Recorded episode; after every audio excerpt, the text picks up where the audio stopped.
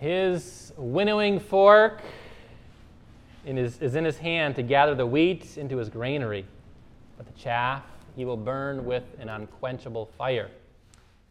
So, with these and other exhortations, uh, he preached the good news to the people.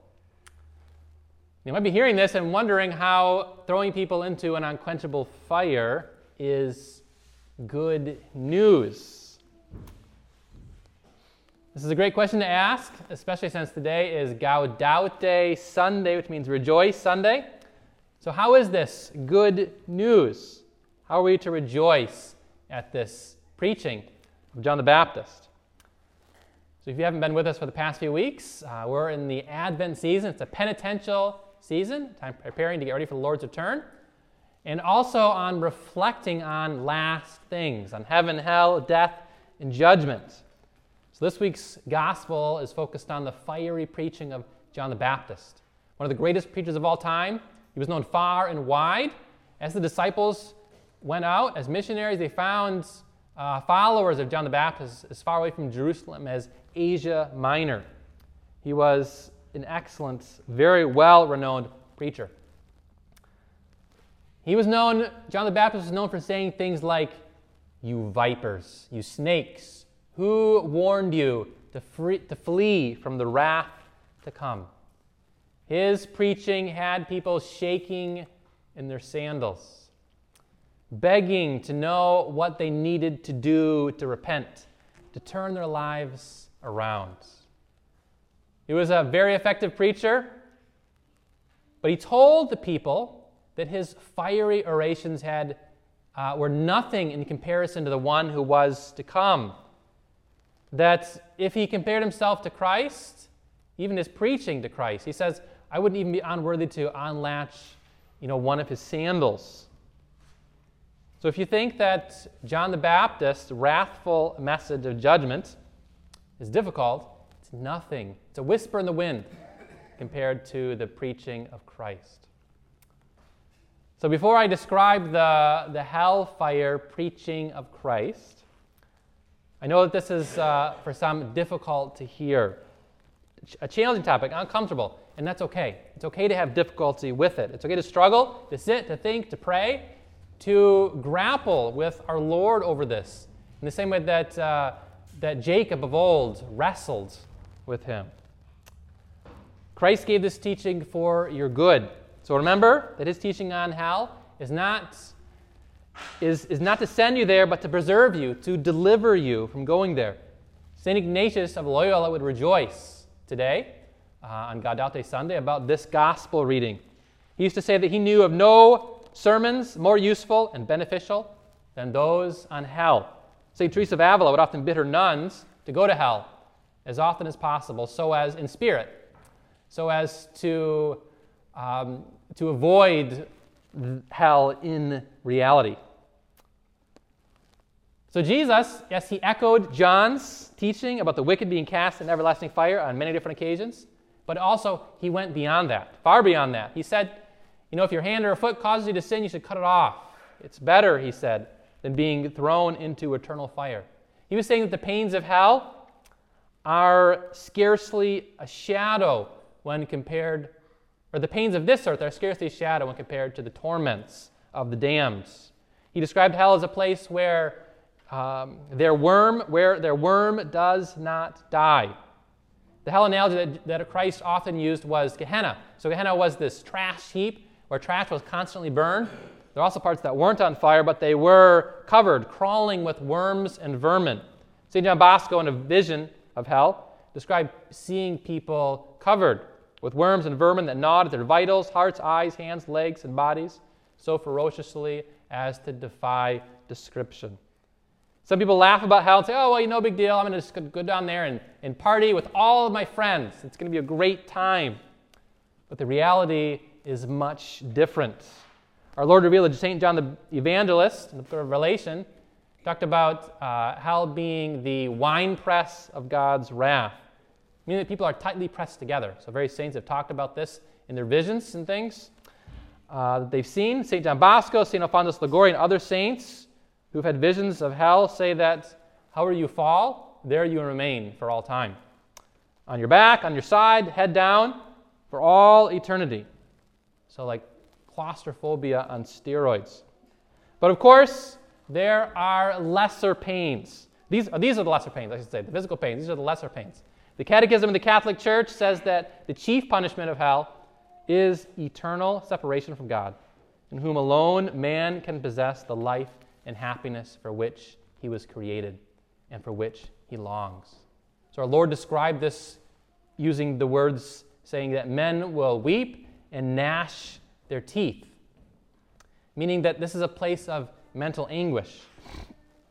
Imagine there you are, stuck for all eternity in this horrible place where all you can do is remember all the many graces, even the extraordinary means that you were given to amend your ways, to persevere in virtue, to grow, and to earn paradise. And there you are stuck, recalling over and over how you would turn down those opportunities.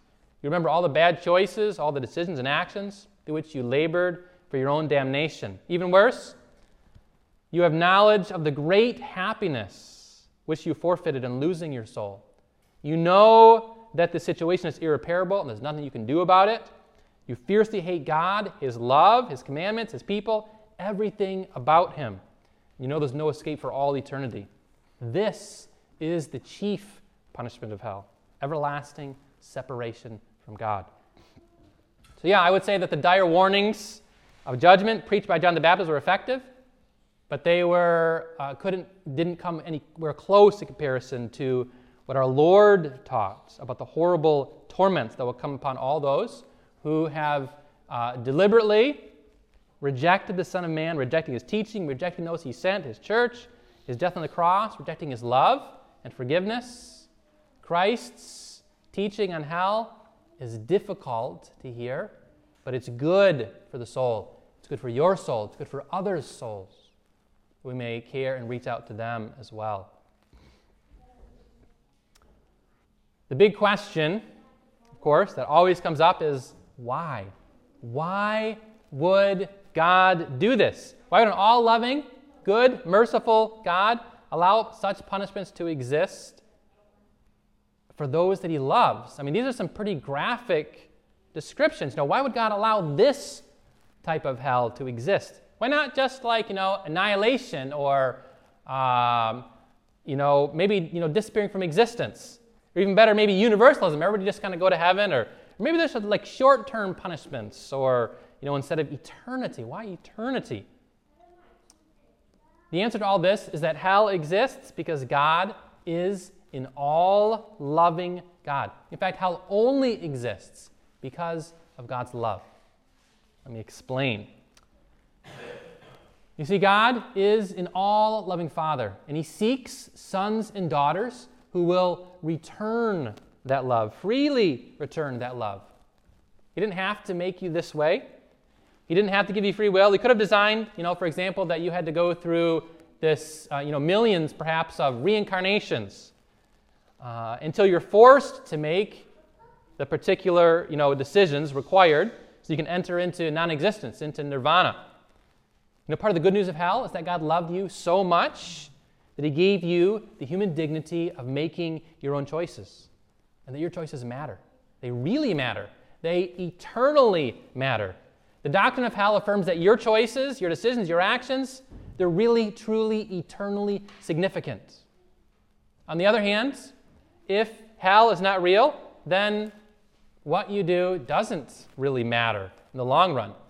If you can freely spurn God, your fellow man, yourself, and your own good, it then simply cease to exist, well, then all this is for naught. It doesn't matter. You don't matter. Your decisions, your actions, all this doesn't really matter in the long run. Your life is basically a meaningless existence, a mindless short term experience chasing after uh, pleasures here and avoiding pain. You know, the same is true if the punishments were simply milder or shorter or not eternal. You know, it doesn't really matter if everything turns out you know, what does it matter if everything turns out the same for everyone in the end anyway? If this is true, then it doesn't matter what you say, your choices don't matter, you do not matter. But you do matter. You are made in the image of God. You have dignity. Your choices are eternally meaningful. God is a loving Father who seeks the free love of his children. And for that reason, you matter. Your decisions matter eternally. Ultimately, when it comes to understanding the concept of health, remember that God is good. Well, you might not be able to perfectly wrap your mind around this concept, trust that He's good. Ezekiel 18:23 says, "Have I any pleasure in the death of the wicked, and not rather that he should turn away from his way and live?" Or 2 Peter 3:9, "Not wishing that any should perish, but that all should reach repentance." God is perfectly good. He's all loving, he's all just.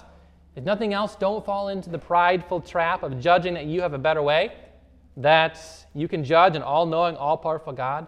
At the very least, trust that hell is a mystery which you cannot understand, and instead put your hope and your trust in the love and goodness of God. See the extent that He's gone for you on His death on the cross, the abundant love, His goodness his desperation to go to the greatest lengths to provide you with eternal life and not eternal death, while still respecting your human dignity, your ability to choose your choices. So, why does God do all this? Why does God allow hell? Because He is love. He has given you, as one made in His image, the ability and dignity to freely choose or not to choose to love Him in return. He's given you a life of significance, the ability to make eternally meaningful choices. The Catechism of the Catholic Church states you cannot be united with God unless you freely choose to love Him. But you cannot love God if you sin gravely against Him, against your neighbor, or against yourself. This state of definitive self exclusion from communion with God and the blessed is called hell. So if you're in the state of mortal sin, that's meaning that's grave sin that you knowingly and deliberately do, you are in mortal peril. If you die in that state, you will go into eternal damnation.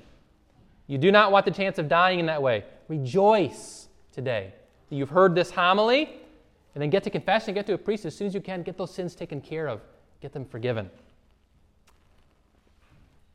So, what's the good news about the unquenchable fire that John the Baptist, and even more so, our Lord Jesus preached about? It is, after all, Gaudete Sunday, Rejoice Sunday.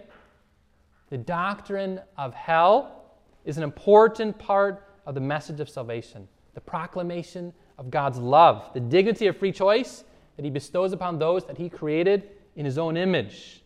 In this you can rejoice. Rejoice that while the wisdom of God is far beyond anything you might be able to fully grasp, He's good. And He offers these warnings for your good that you may be saved. Amen.